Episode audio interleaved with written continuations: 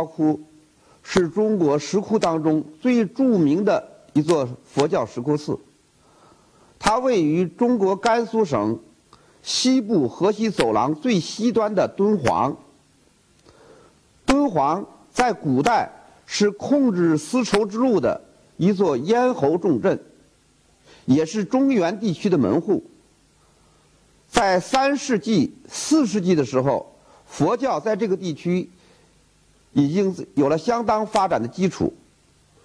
那么莫高窟就是在这样一种历史条件下出现在鸣沙山。莫高窟的开凿年代。根据唐代的一块碑文记载，是在十六国时期的前秦建元二年，也就是公元三百六十六年。从那以后，莫高窟的开凿一直连绵不断，一直到了元代。莫高窟位于敦煌县东南二十五公里处的。鸣沙山的东路上，洞窟在悬崖峭壁间密集地分布着。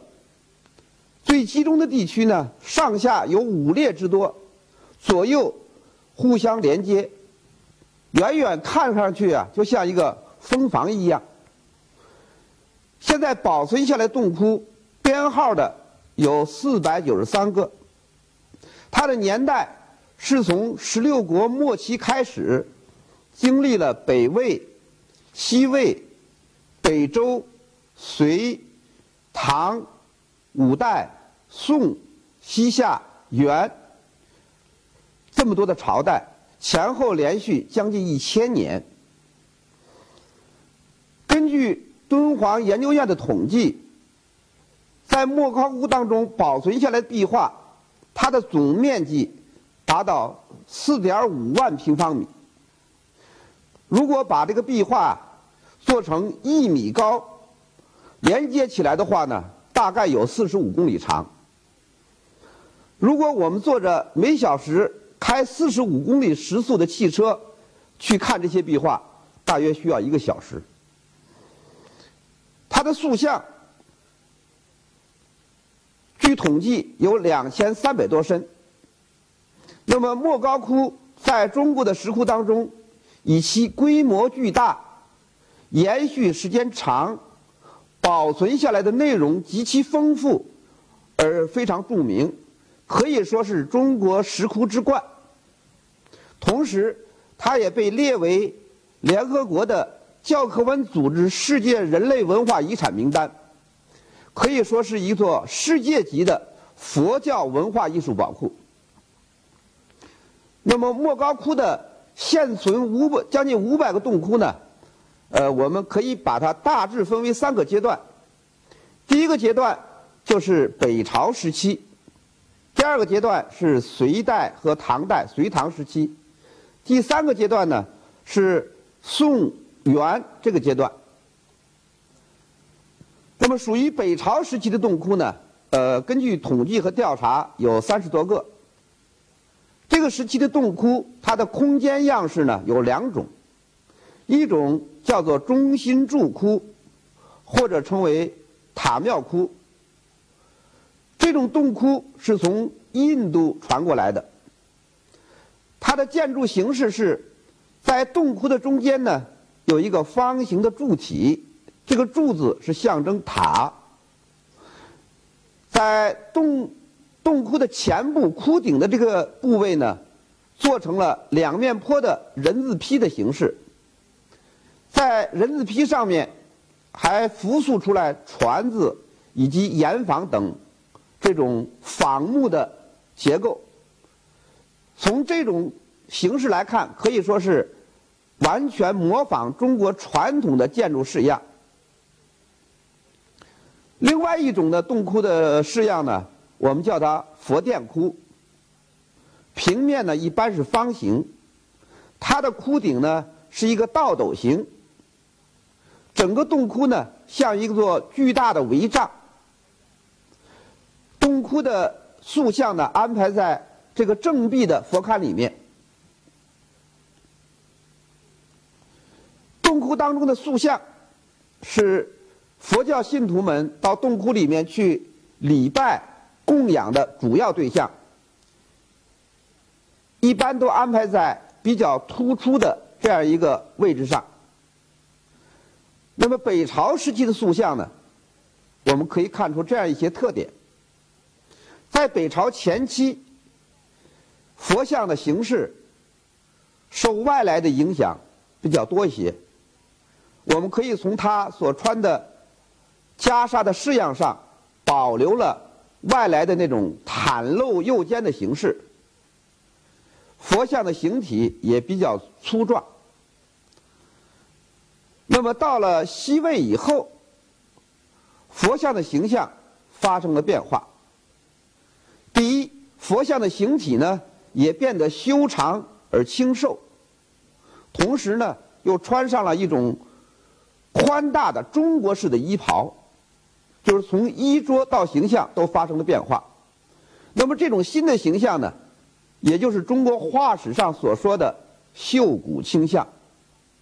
而这种宽大的衣袍呢，就是当时中国南朝地方一些上层人物、士大夫阶层他们所穿的衣服，一般的称为宝衣博带。那么在北朝时期，保存最多的内容应该是壁画。在壁画当中，最为引人注目的应该是佛教故事画，它的内容。包括佛传、佛本生和因缘故事。那么这些故事画呢，有不同的主题，主要的内容是宣传佛教的，比如说好善乐施啊，啊守戒呀、皈依佛教啊、因果报应啊等等这样的内容。这些本身卦。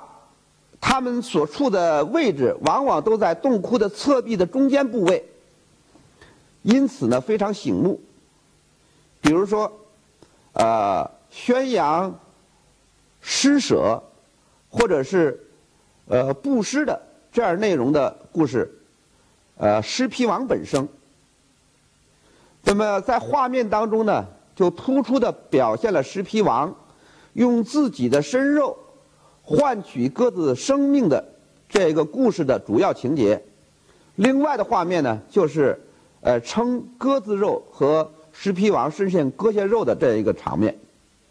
那么我们在二百七十五窟和二百五十四窟都可以看到呃这个故事。另外一个以舍身助人为主题的呃舍身饲虎的故事呢，我们在五十。二百五十四窟可以看到，在一个方形的构图当中，表现了萨托纳太子用自己的身肉为一个将要饿死的老虎的这样一个壮烈的一种场面。那么这个故事画到了北朝晚期，四百二十八窟，他就用一二十个情节，把这个故事的每一个环节。都加以充分的表现，呃，增强了这个画面的叙事性。另外，在故事画当中，还有宣扬守戒的，比如二百五十七窟的沙沙弥守戒自杀品，这讲这个小的沙弥为了坚守戒律，而拒绝了一个少女的对他的诱惑，而自杀的这样一个故事。画面是一种横卷式的。啊，多情节的一个构图形式。那么，在二百八十五窟，这是开凿在西魏时期的一个呃洞窟，它的北壁上有一个五百强盗归佛的这样一个故事。那么，画面当中把这个五百个起义造反的老百姓和官兵作战的场面，最后被俘虏的场面，以及他们被。判处苦刑、挖掉双眼的场面，放入深山之后，这种痛苦的场景，最后他们觉悟了啊，呃，悔悟了，然后出家，眼睛得到复明，这样一个故事。那么在画面过程当中，在画面里面呢，把这个故事每一个情节都有一些充分的表现。那么像讲以施舍为著名的，呃，最著名的一个故事就是徐大拿本生。那么徐大拿呢，他好善乐施，他把这个国家的一个御敌的这一个很重要的一个战斗武器，一个战象啊，施舍给敌国，因此而触怒他的父亲，他的父亲将他赶出宫外。那么出宫以后的过程当中，他的马匹、他的车辆、他的子女、他的妻子不断被别人要走，而他都毫不惋惜的全部都赠送了别人。那么这个故事话是在呃佛教石刻当中，佛教石窟当中呃经常出现的一个题材。那么四百二十八窟这个钱币上对这个故事用了呃一二十个呃情节来加以表现。那么在北朝时期呢，这些佛本身故事画呢，由于这样宣传的主题呢，是给佛教信徒们或者佛的弟子们树立一个可以效仿的榜样，因此说这种故事化呢，有比较强的这种教化的功能。那么到了莫高窟的发展第二个阶段呢，就到了隋唐时期。那么隋唐时期可以说是莫高窟发展的一个。兴盛这样一个阶段，呃，保存下来这个时期的洞窟呢，有三百多个。那么这个时期的洞窟的空间形式，也就是洞窟的形制特点呢，是以佛殿窟为主，那中心柱窟这种形式还在延续，但是到了初唐以后，那么中心柱窟的形式呢，就逐渐消失了。而佛殿窟成为最流行的一种，呃，洞窟形式，同时还出了出现了一些什么佛坛窟啊，什么涅盘窟啊，这样一些新的洞窟形式。那么隋唐时期的这个佛教造像呢，呃，出现了一些变化。你比如说隋代的塑像，它从西魏时期的这种清瘦型。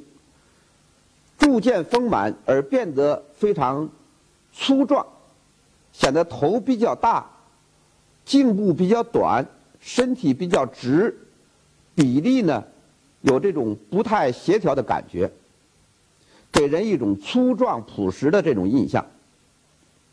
而到了唐代呢，佛教造像呢就更趋丰满，它的形象呢也变得呃变得生动。传神，你比如说，我们看这个盛唐时期的四十五窟，这是一个保存比较完好的呃洞窟。那么我们可以看到，这个佛两侧的这种菩萨像，表现的这个菩萨身体的这种扭曲，所以动态非常生动。两侧的这个天王啊，这种天王的形象呢，就孔武有力。那么弟子的神态呢，呃，又非常含蓄，啊，那么反映了这个时期的这种塑匠们，啊，使用泥团来塑造不同人物和不同物质材料的时候，一种非常高超的这种表现技巧。那么到了唐的后期，还出现了啊大型的这种涅盘像。比如一百五十八窟，这是涅盘像。那么，这是长十几米的这个卧佛，它的神态的表现是一种非常安详的，好像进入了一个梦乡的这种安详的形象。那么在塑像的周围呢，壁画里面画出了啊世俗的弟子以及佛的弟子、菩萨各种人物。对于佛行将涅盘时候的这种哀伤的这种表情，所以把这个涅盘时候这种特有的气氛呢，渲染的非常强烈。那么隋唐时期的壁画呢，和北朝时期相比，有比较大的不同，就是这个时期的壁画呢，呃，突出了经变化。那么唐代最为流行的经变，应该说是净土变。那么净土当中又可以分为西方净土、弥勒净土、药师净土等等。那么西方净土就是把呃阿弥陀世界里边的美好的景象，通过画面来充分的加以表现。在在这种图像当中呢，就是阿弥陀佛。坐在这个图像的中间莲花座上，它的周围环绕着众多的这种菩萨，然后在四周呢是各种形式的建筑、亭台楼阁、水榭等等。在天空上面呢漂浮着一些乐器，啊，这些乐器呢表现的就是，呃，西方净土里面这个这些乐器啊不鼓自鸣的啊这种景象。那么同时，在画面的下方还穿插着一些祭乐，啊，在进行呃演奏或者舞蹈等等这样的场面。那么整个这个净土变的画面呢，应该说是场面宏大，非常有气势，就是把佛经里面所描绘的西方极乐世界的这种美好景象，通过画面呃加以表现。那么弥勒变呢，和净土变来相比的话，好像在这个画面当中呢，给信徒们呢更多的好像是实惠。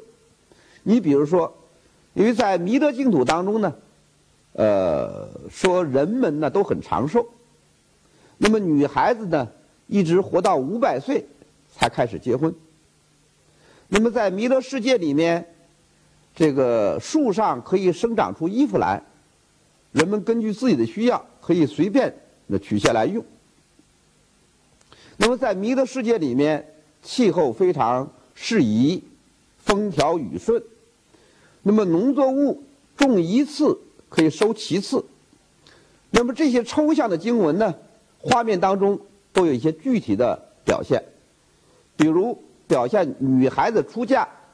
在画面当中就出现了一个非常热闹的婚礼的场面，表现一众齐收，那么画面就出现了农民们在田间啊耕作啊收割打碾等等这些呃进行劳作的这种场面，因此呢，在弥勒变当中呢保存了许多古代的啊。呃，社会生活的这种非常有价值的这种图像。那么到了唐代后期呢，这个经变化依然很流行。它的变化是唐后期呢，就是说经变的内容种类增多了，因此唐代前期一个经变化占据一个壁面的这种情况发生了变化。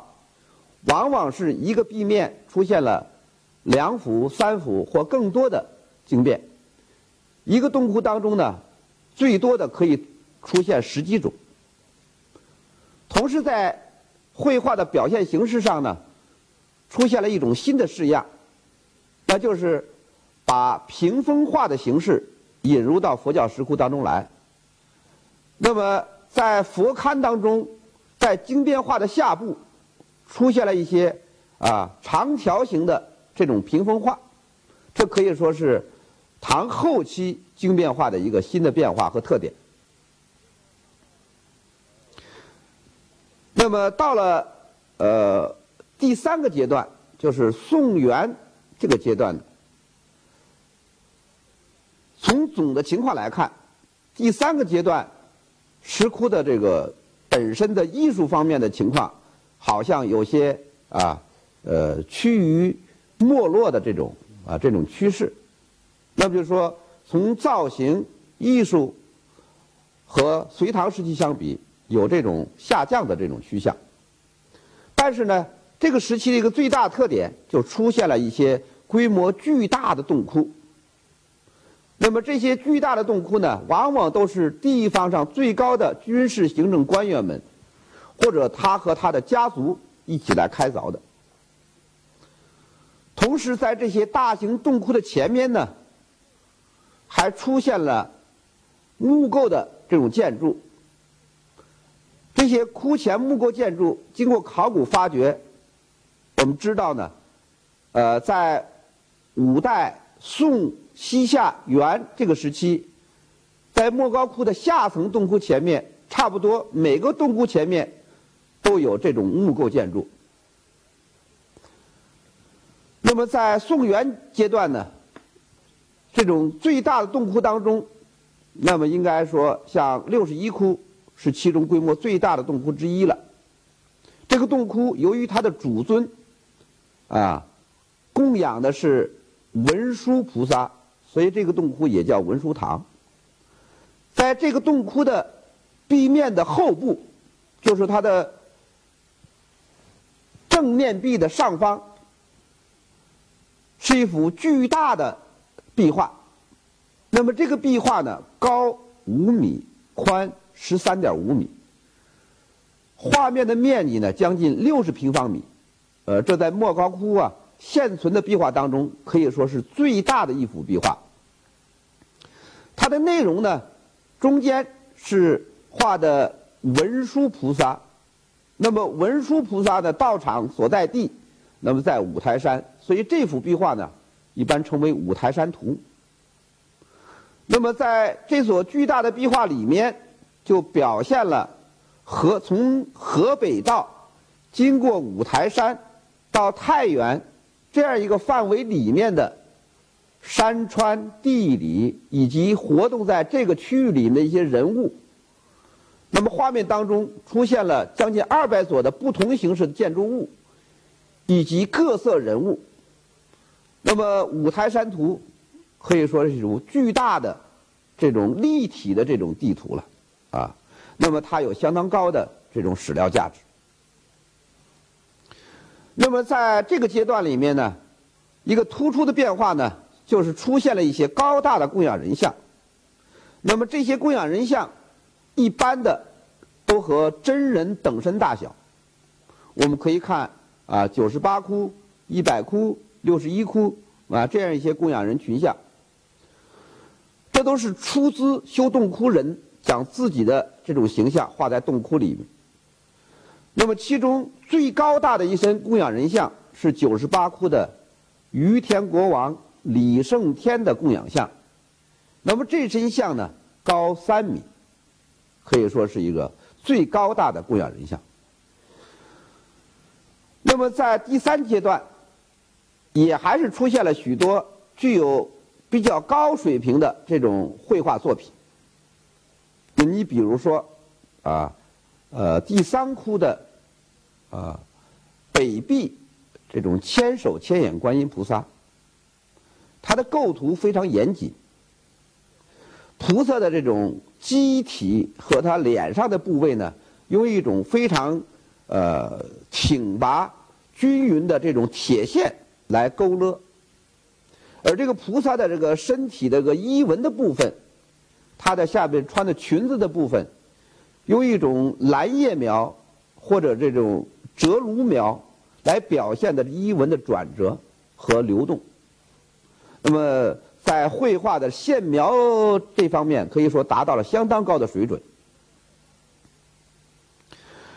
那么莫高窟从它的北朝开始，经过隋唐宋元这个一千年当中，保留了些。四万多平米的壁画呢，可以说是一个巨大的啊佛教艺术宝库。它不仅留给我们很多艺术品，同时也给我们提供了非常丰富的历史的形象资料。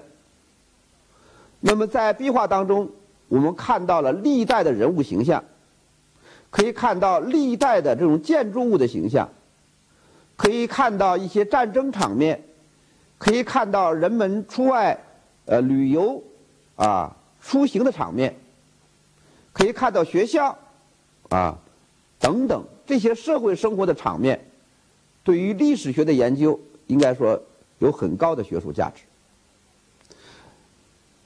那么，在莫高窟引起人们或者学术界特别注意的，还有另外一件事值得提一下，这就是在本世纪的开始，一九零零年的时候。在莫高窟发现了一个藏经洞。这个藏经洞呢，现在编号十七窟。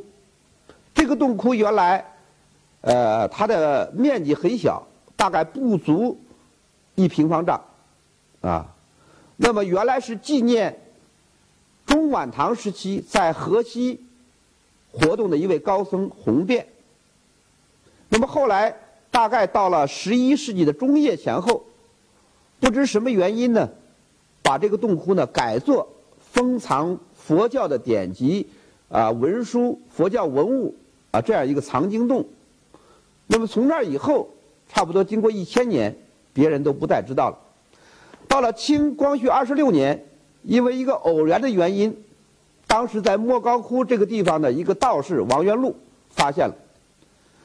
那么藏经洞打开之后，里面发现了四万多件历代的佛教典籍的抄本、历史文献的抄本，以及其他方面的社会文书。啊，天文、地理、医学多方面的这种写本，以及佛教的文物，那么这个发现是可以说本世纪初古代文献最重要的发现当中的之一了。这个藏经洞发现的这些重要的文物呢，在本世纪初又分别受到了啊英国的斯坦因、法国的伯希和、日本的菊水超。吉川小一郎，啊，俄国人鄂东卜等人的这种劫掠，那么藏经洞的发现呢，很多的东西现在流失到国外，啊，那么结余的东西啊运到北京之后保存北京图书馆啊，那么藏经洞他发现的这批重要的文书和佛教文物，以敦煌莫高窟保存下来这些壁画和塑像。成为学术界研究的对象，这就是敦煌学。敦煌学经历了差不多将近一百年的这样一个发展，那么取得了很多的成果，啊！但是我们想到藏经洞文物的流失，不能不感到痛心。我们期待着藏经洞流散出去的文物，有朝一日能回到他的故乡——敦煌莫高窟。